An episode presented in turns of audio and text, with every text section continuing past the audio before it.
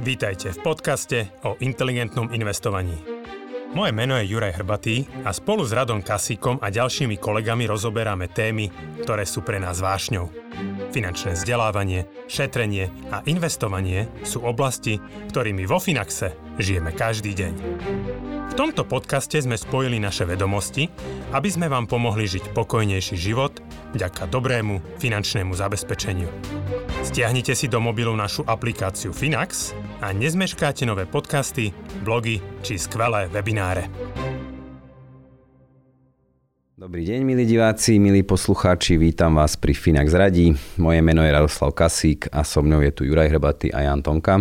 Ahojte páni. Ahoj. Ahojte. Aj dnes teda odpovedáme na vaše otázky ohľadom investícií, Finaxu, osobných financií a rôznych finančných produktov. Prvú otázku nám poslal Kamil, 28 rokov.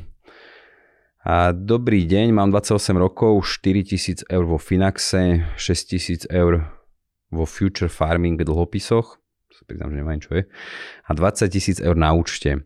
Chcel by som brať určite raz hypotéku, avšak nemám čím ručiť. To znamená, že peniaze potrebujem mať na účte kvôli banke. A že toto hovorím už rok a hypotéka stále nikde, pretože stále neviem, v ktorom meste bývať. Oplatí sa dať aj na krátku dobu peniaze do Finaxu? Ďakujem za odpoveď aj za videá, ktoré robíte. Čiže taká otázka podobná, ako sme riešili na konci posledného Finax radí, tak skúste to zopakovať. Čiže keď sa bavíme, ako ten horizont tu asi nie je zrejmý, bavíme sa možno rok, dva. Ako ja ešte možno predtým, než toto zodpovedať, som sa opýtal niečo, že čo znamená, že nemám čím ručiť? To bolo asi, že my sme častokrát spomínali, že je možno založiť nejakú dodatočnú nehnuteľnosť, typicky rodičovskú, a vyzerá, že aj celkovo akože tie dáta, čo sú z bank, alebo na čo MBS-ka upozorňuje, že mnoho ľudí to využíva a jednoducho nemajú tie vlastné zdroje, tie rezervy, tých 10-20% kúpnej ceny, lebo akože pri tom ako rastli... Založím dve nehnuteľnosti. Založím rodičovskú a beriem si 100% hypotéku na tú kúpenú nehnuteľnosť, čiže to je tá jednoduchšia cesta. Pokiaľ to umožňuje akože tá situácia v rodine alebo príjmová, tak akože je to jednoduchšie. Lebo problém nie je len to, že splátky hypotéky stúpli, to je celkom akože v pohode, lebo nestúpli až tak dramaticky, ale problém je zohnať 10-20% z 200-300 tisícovej nehnuteľnosti, čo je dneska už štandard pre byty a domy. Našetriť to pre tých mladých. A ešte predtým, než Juri budeš odpovedať, ty vieš, čo sú Future Farming dlhopisy? Neviem, čo sú Future Farming dlhopisy. A Janči určite bude vedieť. Ja som si to vygooglil, lebo ja som tam tú otázku dával. Je to nejaký korporátny bond, nejaký dlhopis nejakej skupinky firmy, kde sa financujú nejaké akvaponické farmy. Čiže chceš si vypestovaný šalátik. Ale akože myslím, že nejakých 6-7% to nesie, ale akože samozrejme s rizikom jedného emitenta, jedného projektu, takže keď chceš, Juri, kľudne k tomu. Tomu by som sa možno len vyjadril, že nechcem teraz akože hádzať všetky dlhopisy do jedného koša. My v rámci asociácie obchodníkov s cennými papiermi práve pripravujeme taký projekt Zelený Delfín, kde chceme rejtovať práve tieto firemné dlhopisy, aby si ľudia troška urobili názor, že ako bezpečné sú dlhopisy, ktoré sa práve možno touto formou rozhodnú kupovať. Bohužiaľ, akože častokrát dneska sa využíva na financovanie firiem práve táto forma, pretože nejakým spôsobom je z pohľadu firmy najvýhodnejšia, ale z pohľadu zákazníka najmenej výhodná. To znamená, že najvýhodnejšia je to kvôli tomu, že limituje zisk toho, kto mi tie peniaze požičiava. Na druhej strane nelimituje môj zisk ako firmy, čiže keď sa firme bude dariť, firma narastie, tak, alebo narastie na hodnote, tak nebude mať z toho zisk ten zákazník, ktorý mi požičal, ktorý ma financoval, ale zarobím na tom ja. A zároveň teda, keď mi ten biznis nevíde, tak nevíde. Hej? A väčšinou to je nejaká SROčka s neveľkým majetkom. Je to nejaká SROčka, nie je tam nejaký veľký majetok. No tak tí ľudia prišli o peniaze. Hej, no a čo? Premenuješ SROčko, ideš znovu. Ale riziko, akože riziko, to znamená, že ty v podstate riziko berieš také, ako keby si bol vlastníkom akcií, hej, ale výnos berieš iba fixný a na úrovni toho, že teda máš nejaký dlhopis a nejaký fixný výnos. Ten samozrejme ešte daníš potom. A ten daníš, hej, čiže to není, že 7% alebo 6%, hej, že to je to je minus 1,2 až 1,4, hej? A tým pádom bavíme sa o 5% výnose. Akože nič zlom, ale... Pri vysokom riziku, že ono to riziko je častokrát skryté, že tie dlhopisy sa neobchodujú, nevieš, kde je férová cena, nevieš to hodnotiť ten projekt. Ale hej, akože... Ako teraz, ja nehovorím, že tento dlhopis má byť nejakým spôsobom zlý, ale ako keby podľa mňa nemá financie... Jak sa volá, prepáč? Kamil. Kamil. Nemáš, Kamil, financie podľa mňa zrovnané s tvojimi investičnými cieľmi, hej? To znamená, že ja neviem, kedy ten dlhopis možno bude splatný o 2, 3, 4 roky, hej, v horšom prípade. A ty možno budeš potrebovať čerpať tú hypotéku o rok, o 2, hej, a tým pádom možno nemusíš byť ako úplne, nebudeš sa vedieť k tým peniazom dostať v tom lepšom prípade. Hej. Ja, takže... V tomto scenári vyzerá, že má tam celkom hotovosť 20 000. Ale... Dobre, v poriadku, ale stále akože nie je tam likvidita. Áno, vieš, tam likvidita, že napríklad vo Finaxe, keď investuješ, hej, tak ty zo dňa na deň si povieš, OK, potrebujem tie peniaze, vyberem, neskôr doplním, si brutálne flexibilný a pritom ako keby ten rizikovo vážený výnos je tam lepší. Áno, to samozrejme všetko platí. Vôbec, akože z pohľadu rizika, likvidity a výnosu, akože to je neporovnateľne lepšia a daní, neporovnateľne lepšia investícia. Hej. Mm-hmm. A však tiež je vlastne k tomu blok o týchto podnikových dlhopisoch, aj akože zopakujem to, čo si povedal, že nechceme to hádzať samozrejme vždy do jedného vreca, ale o to ťažšie asi pre toho drobného investora správne vedieť, vyhodnotiť, že veľakrát tie informácie nie je také kvantum o týchto malých firmách. Aj, že... Kto nás pozerá, buď niekde tu, alebo niekde dolu link, takže... Teraz no keby teda zvažoval, že by tie peniaze chcel investovať, čo mu odporúčate? Peňaženka? To je asi... Akože na krátkodobom horizonte, akože tam moc toho nevymyslíme, že peňaženka je taká obdoba portfólia 10/90, že 10% v akciách. Samozrejme je tam trošku iný mix a je to trošku lepšie, akože profilovo ten výnos je lepší, alebo teda to riziko je nižšie. Čiže akože v tomto prípade, keď už by som naozaj mal tú kúpu nehnuteľnosti na spadnutie, tak radšej tú peňaženku. A hlavne dneska, keď už ten trh za nás vyriešil to, že či ten produkt má nejaký akože zaujímavý očakávaný výnos, teraz po tomto poklesu pre nové peniaze už má, akože lepšie ako predtým. A to, že nie je možnosť založiť nejakú inú nehnuteľnosť, no samozrejme aj dneska, alebo vždy existuje možnosť dofinancovať tých 10-20% vlastných zdrojov, akože inými zdrojmi, požičanými inak ako z toho hypotekárneho úveru, ktorý je štandardne na 80 až 90% kúpnej ceny. Čiže sú tu nejaké úvery zo stavebnej sporiteľne, ktoré majú splatnosť 20 rokov, tým pádom nižšiu splátku, alebo drahší spotrebák so splatnosťou 8 rokov. Po nejakom roku neskôr sa to dá zlúčiť do tej hypotéky, že rok sú vysoké splátky, lebo ten spotrebák má vysokú splátku, lebo má krátku splatnosť a relatívne vysokú sumu, ale dá sa to potom refinancovať štandardne niekedy aj skôr ako po roku. Čiže akože sú riešenia, kedy aj tá hotovosť môže byť potom zainvestovaná dynamickejšie, že možno nie je úplne nevyhnutné použiť takú časť vlastných zdrojov, ale to závisí od toho, že o akom meste sa bavíme, o akej drahej nehnuteľnosti. Považská Bystrica. Ale neviem, že teda, že či tam žije. Je, že ťažko asi odhadnúť, že pokiaľ by ten príjem stačil pre aj získanie hypotéky a zároveň tam zostane aj dostatočná bonita alebo teda akože nejaký nevyužitý potenciál pre nejaký iný úver, ktorým sa nahradia tie vlastné zdroje, tak aj toto je cesta. Že je to drahé, nie je to možno úplne odporúčané, že bezpečnejšie je mať tie vlastné peniaze, dať ich tam, mať tú nižšiu splátku celý ten čas, ale dá sa s tým aj s týmto pracovať nejako. Ešte by som povedal, že ten výnos na tej peňaženke sa pravdepodobne čoskoro zvýši. Už dnes, keď tento podcast je vysielaný, máme na MBS-ke podanú žiadosť o licencovanie, ak by som to tak povedal, nového produktu, vďaka ktorému ten výnos na časti tej peňaženky sa zvýši, dajme tomu zhruba na 1% až 1,5%, ako keby v tej časti, o ktorej sa bavíme, to pravdepodobne nahradíme tú hotovostnú časť, teda nepravdepodobne nahradíme tú hotovostnú časť. Takže aj ten výnos na tej peňaženke bude troška stabilnejší, bude vyšší, takže ako keby a s tým cieľom to teda aj tento produkt robíme, takže veríme, že čoskoro nám MBS-ka dá zelenú na tento produkt, schváli nám to a my pôjdeme s ním von, takže verím, že možno do nejakých 2 mesiacov zase, akože nerad sľubujem, ale akože blížime sa naozaj do finále, lebo už to slúbime tým klientom dlho.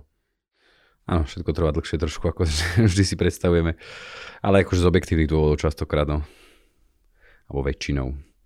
Dobre, takže ďakujem za Kamila.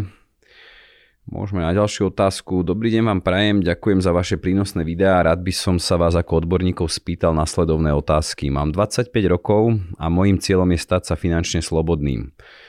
Ideálne do 15 rokov. Momentálne bývam u rodičov, môj čistý príjem je 1700 eur, nevyhnutné výdavky 600 eur. Mesačne hovoríme. Moje súčasné investície sú 7000 eur v ETF S&P 500, 4000 eur krypto, 5000 eur rezerva na účte. Momentálne som kúpil investičný dvojizbový byt na prenájom za 95 000 eur. Založil som rodičovský byt a zobral som si hypotéku 115 000 eur. A pri nízkych úrokových sadzbách by bolo hlúpe nevyužiť potenciál lacných peňazí a neinvestovať ich. Takto mi vznikol prebytok ďalších zhruba 20 000 eur. Otázka je, v čom vidíte vhodnú investíciu za tieto peniaze. Plánujem buď zvýšiť pozíciu v ETF, prípadne kúpiť ešte jednu investičnú garzónku s tým, že príjem by mi to dovoloval a stále by mi zostala rezerva zhruba 8 000 eur na účte plus spomenuté investície vyššie. Uvažujem aj nad fyzickým zlatom a striebrom. Ďakujem veľmi pekne za odpoveď. Čo je zase taká pomerne dosť komplexná otázka, ale ja to tak možno na začiatok zjednoduším, že ako najrýchlejšie sa dostať k tej finančnej slobode alebo finančnej nezávislosti. Čiže mali sme nedávno finančný festival Manifest, kde sme práve túto finančnú nezávislosť rozoberali, aj prácu s dlhom, aj takúto asi najrýchlejšiu, najkračšiu cestu, tak skúste to nejako zhrnúť. Môžem začať ja.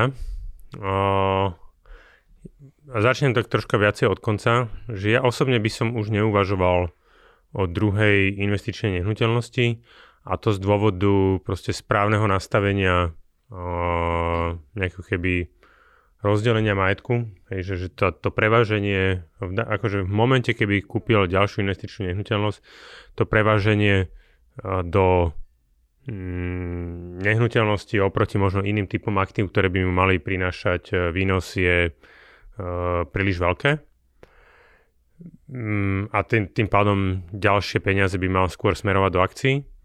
Zároveň, alebo áno, do akcií. Zároveň, keď sa pozrieme na to, že v Amerike najväčší propagátori FIRE, alebo tej finančnej slobody, to znamená, že keď váš príjem z majetku dokáže vygenerovať a pokryť všetky vaše výdavky mesačné, nie sú zastancami investovania do nehnuteľnosti. Áno, ako keby, že berú to ako jednu z tried aktív, ktorá môže vytvárať FIRE, alebo ten pasívny príjem, ale není to ten taký ten, oni to nazývajú ten true passive income. To už znamená, že ten naozajstný pasívny príjem, pretože o tú nehnuteľnosť sa treba starať. To znamená, že už nemôžete ísť v danom momente, ja neviem, niekde do Španielska, niekde odtiaľ, či už žiť, alebo pracovať, alebo proste cestovať, pretože je tam troška tá kotva tej nehnuteľnosti, kde občas ten nájomník niečo potrebuje, treba tam občas vymeniť nájomníka, niečo opraviť a tak ďalej.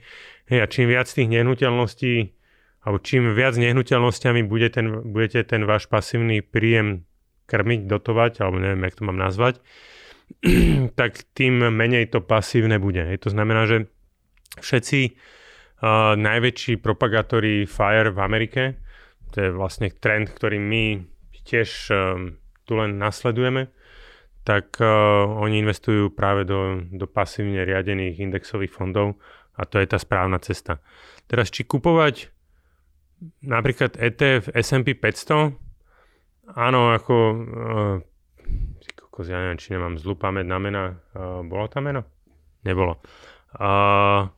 Tak ešte je relatívne dosť mladý. To znamená, že nezažil si tie dekády, že áno, že S&P 500, že za jeho takého života, kedy ako rozumel tomu investovaniu, alebo teda možno investuje, áno, S&P 500 bol najlepší index, ktorý najviac vynašal, ale akože my sa pozeráme troška aj do väčšej histórie a pri tom FIRE sa treba pozerať do tej väčšej histórie, pretože ten človek bude príjmať tie peniaze počas oveľa dlhšej doby, ako ako možno nejakú jednu dekádu. A napríklad v tej prvej dekáde tohto tisícročia dominovali vyslovene malé európske firmy a zároveň sa emerging markets. Hej. Že predtým v tej dekáde 90. rokov tam bolo tiež tuším nejaká iná asset class. Hej. To znamená, že boli malé americké firmy, hej, alebo stredne veľké americké firmy. Hej. Pretože tie indexy S&P 400, to sú tie stredné firmy a Russell 2000, to sú tie malé americké firmy. Dlhodobo, keď sa pozerám na ten historický vývoj, tak produkujú o 2 až 3% väčší zisk, kvôli tomu, že je tam aj troška vyššie riziko spojené s tými menšími firmami. Takže nemyslím si, že toto je práve dobrá stratégia. A práve ako keby Finax kombinuje všetky tieto aktíva do jedného portfólia, stará sa o neho, rebalansuje. To znamená, že my, a to si mnohí ľudia neuvedomujú, že práve ešte aj na tom 100% akciovom portfóliu dochádza k rebalansingu a práve na tomto portfóliu má, tuším, ten rebalancing druhý najväčší zmysel spomedzi všetkých našich portfólií, že ten prínos toho rebalancingu na 100% akciovom portfóliu je niekde až na úrovni 0,47%. Dokonca tí poľskí blogeri to, tuším, vyhodnotili až niekde na úrovni 0,5% ročne, extra výnos, vďaka čomu sa väčšina alebo polovica tých poplatkov, možno u veľa našich klientov aj polovica poplatkov, pretože využívajú rôzne zľavy za sprostredkovanie známemu a tak ďalej. Takže možno v tvojom prípade ti kľudne stačí zainvestovať do nášho 100% akciového portfólia, odporučiť to ešte Finax s ďalším dvom známym a máš to výrazne lacnejšie bez poplatkov, ako keď ty sa s tým máš naťahovať, nakupovať si 6-7 rôznych akciových fondov ETF cez nejakú platformu, kde stále ešte zaplatíš nejaké poplatky, hej, tak neviem, či to dáva vôbec nejaký zmysel a ty sa práve môžeš sústrediť na tú časť zárobkovú alebo toho žitia, hej, že ten Finax je tu naozaj na to, aby vy ste si mohli ten život užívať taký, ako je, a nemuseli ste sa o ten váš finančný majetok starať, pretože o ne sa staráme my. Pekne povedané. Ja len upozorním, opäť môžeme dať tie linky na tieto blogy, či už je to vôbec, čo ten rebalancing je, lebo asi väčšine poslucháčov to bude neznámy pojem, tiež ako funguje a vlastne tieto výsledky, že to testovali v podstate ako jediní zatiaľ tí poľskí blogeri. Hej. Takže je k tomu tiež článok, čo oni potom spravili. Takže buď tu, alebo tu. Alebo možno aj v popise videa. A ešte ja by som predstavil teda Jančiho, že či bude challengeovať Juriho? Akože nie úplne challengeovať, že len by som zdôraznil, že naozaj dneska mnoho ľudí miluje americké akcie, lebo máme nejaké problémy v Európe, vysoké ceny energií, konflikt, pomalý rast, demografiu a všetky veci, ktoré sú známe. Len trhy nefungujú tak, že jednoducho tie známe veci sú už započítané v tých cenách a preto aj tie európske akcie akože majú vyšší dividendový výnos, majú celkom zaujímavý potenciál aj do budúcnosti a tie americké trhy, keď si pozrieme roky 2000-2009, tak zažili dva obrovské prepady a sa to označuje ako vlastne stratená dekáda, kedy investor, ktorý by mal len túto jednu triedu aktív a ignoroval by zvyšok sveta, tak 10 rokov si nezarobil nič. A to sú vlastne nominálny, akože vrchol bol prekonaný až v 2009 alebo kedy, nehovoriac o tom, že stratený výnos, ktorý si môže zarobiť inde, nejaká inflácia a tie dopady, čiže to riziko pri jednej triede aktív je akože extrémne vysoké, že...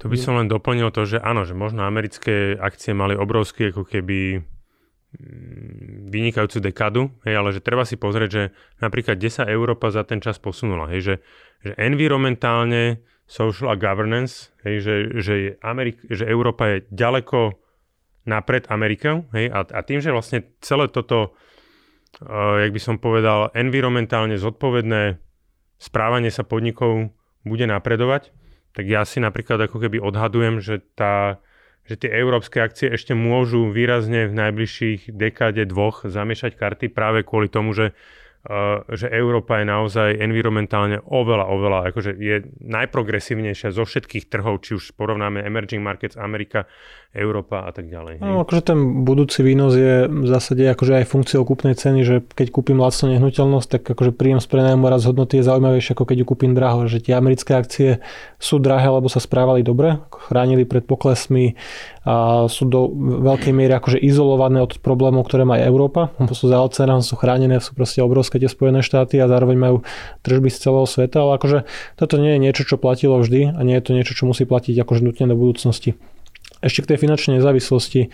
Že... Tam som to myslel, že či budeš challengeovať, lebo tá otázka toho využitia dlho možno v jeho prípade, či neznamená pre ňoho akoby rýchlejšiu cestu k finančnej slobode? Môže, ale nemusí. Akože pri tej finančnej slobode alebo celkovo, že keď chcem vybudovať majetok, zarobiť, tak akože hýbem s dvoma páčkami, že jedno je, že znižuješ príjem, druhé je znižujem výdavky, zvyšuješ príjem. Ja by som skôr akože takto mladým ľuďom odporúčal akože sústrediť sa na zvyšovanie toho zárobkového potenciálu, či už je to akože v práci alebo budovaním podnikania. Vyzerá, že tie výdavky teraz a náš anonym má nízko, lebo býva doma, ale tak to sa raz zmení. Proste dneska dokáže investovať viacej, neskôr bude investovať menej a každých 500 alebo 1000 eur, ktoré navyše možno dokáže zarobiť, keď má takýto ambiciózny cieľ, akože viacej pohne na tej váhe tou ručičkou k tej finančnej slobode, ako to, že optimalizujem v Exceli 50. riadok a snažím sa desatinku vybuchať niekde inde na nejaké alokácii, ktorá vo finále ani nemusí sa podariť. Čiže aj v tých prvých rokoch investovania, že to, či dosiahnem 7 alebo 8% nemá veľký vplyv na ten výsledok investovania, že oveľa lepšie by bolo využiť ten čas, tú energiu na budovanie toho príjmu, postup, progres, proste vytvorenie nejakej väčšej pridanej hodnoty v práci alebo v podnikaní a vďaka tomu môžeš potom investovať ďalej a je to oveľa bezpečnejšie. Že keď dneska by som mal ako mladý človek sám sebe dať radu, že čo som mal robiť akože roky dozadu, tiež som sa hral s tým, že som z výplaty odkladal úplne maximum, som išiel akože na krv, býval som v prenajatom byte alebo iba v prenajatej jednej izbe toho bytu, ani nie celom byte a všetko som investoval. Samozrejme som hľadal nejaké aktíva, ktoré zarobia viacej ako trh, lebo to je to, čo mi skráti tú cestu do tej finančnej nezávislosti. Skončilo to presne tak, ako som viackrát povedal. Proste kupoval som rizikové aktíva, špekulatívne, vybuchlo to proste tak, ako sa vždy stáva. Čiže vo finále akože... New beginning. Áno, presne, že začneš na novo múdrejší a s lepším rozhľadom, ale že ono lepšie je sústrediť sa naozaj akože na rast tých príjmov. Či zarobím 10% na 5000-ovom portfóliu, čo je 500 eur si zarobil fajn, ale tých 500 eur by si lepšie zarobil, kebyže zamakáš v tej práci a máš lepšie odmeny alebo postup. Že až v nejakom momente, kedy tie výnosy z toho finančného portfólia prekonajú to, čo zarábam v tom roku, je zaujímavé riešiť tú optimalizáciu akože ultra, že teraz takáto trieda aktíva, že zbytočne špekulovať nad tým, že koľko majú tvoriť kryptomeny, koľko takáto akcia, koľko Tesla, koľko S&P. Dajme to do akcií, tam je proste dlhodobý očakávaný výnos povedzme 8 až 10% a presne na čom vlastne fungujú všetci títo zastancovia FIRE a málo kedy ten FIRE dosiahne niekto, kto má akože podpriemerný alebo hlboko podpriemerný príjem, že väčšinou ide o ITčkárov, lekárov, ľudia, ktorí zarábajú lepšie. Nie je to exkluzívne, dá sa to, akože tie percentá fungujú aj z nižších sum, ale práve to navýšenie príjmu umožňuje viac investovať a dosiahnuť ten výsledok akože s väčšou mierou pravdepodobnosti. K tým bytom áno, ten dlh môže zarobiť viacej, môže byť efektívne, akože znovu sa zadlžiť, kúpiť ďalšiu nehnuteľnosť, mať príjem z prenajmu a takto to ako keby nejako pákovať. Ale sú s tým spojené samozrejme rizika. Častokrát potom je nedostupné vlastné bývanie, lebo vybuchám si tú svoju bonitu a ten príjem sa využije na kúpu investičných nehnuteľností a potom ja bývam niekde v podnajme. Čo je tiež výdavok, ktorý treba brať do úvahy. Ani pri nehnuteľnostiach znovu nejde o nejaký akože svätý grál, tak ako americké akcie 10 rokov nezarobili, tak vlastne nehnuteľnosti nezarobili skoro 10 rokov. Že keď si vezmeme, že dosiahli taký ten predkrízový boom, ktorý bol 2005, 2006 a myslím ešte 2007 a čiastočne 2008, tak potom sme vlastne klesali a tie nové maxima boli prekonané, myslím, až niekedy okolo 2018, sa mi zdá. Že potom akože rastie to rýchlo od toho dna v tom 2014-2015, že každý, kto nakúpil, je teraz v zisku, ale že po takto prudkom raste predikovať ten výnos aj do budúcnosti, akože ja som optimista, ale nie až taký optimista, že nie je úplne reálne, že nehnuteľnosti budú zarábať 5-7-8% ročne, alebo už vôbec nie tie dvojciferné výnosy, ako vidíme vlastne po pandémii. Čiže treba tiež počítať s tým, že možno sme si akože nadbehli a tie výnosy sme dosiahli a nejakú dobu to nemusí tak rýchlo rásť, môže to ísť zo strany, akože nikto nevie, nemáme kryštálovú gulu. Samozrejme páková investícia, nejaký investičný byt môže zarobiť viacej ako tie peniaze, keď ich alokujem do čiste akcií, ale to je to, že nevieme to. Teraz, že ktorá cesta je lepšia. Niekto, kto zvládne pracovať s tým dlhom, je pripravený na tie negatívne scenáre, nebude panikáriť, že teraz 5 rokov to nerastie nehnuteľnosti, ale rastú akcie, čo teraz predám ten byt a kúpim akcie vyššie, že hovorím, že treba mať nejaký plán. Neexistuje nejaká úplne že jedna univerzálna odpoveď, ale pre väčšinu ľudí to lepšie riešenie, jednoduchšie je proste zvyšovať ten príjem, zarábať viacej a dávať tie peniaze do akcií, ktoré majú ten akože výnos dlhodobo akože vyšší, stabilnejší a aj bezpečnejší, akože nižšie riziko ako pri konkrétnych bytových jednotkách. Jasne. Dobre, ďakujem. Aj v mene Anonyma, ďakujem teda za vaše odpovede. Čas sme aj pre dnes vyčerpali. Ja ďakujem za vašu priazeň, za vašu pozornosť, za otázky, ktoré nám posielate a teším sa opäť na ďalšie otázky, na ďalšie stretnutie s vami, páni. Tak pekný deň. Dovidenia, do počutia.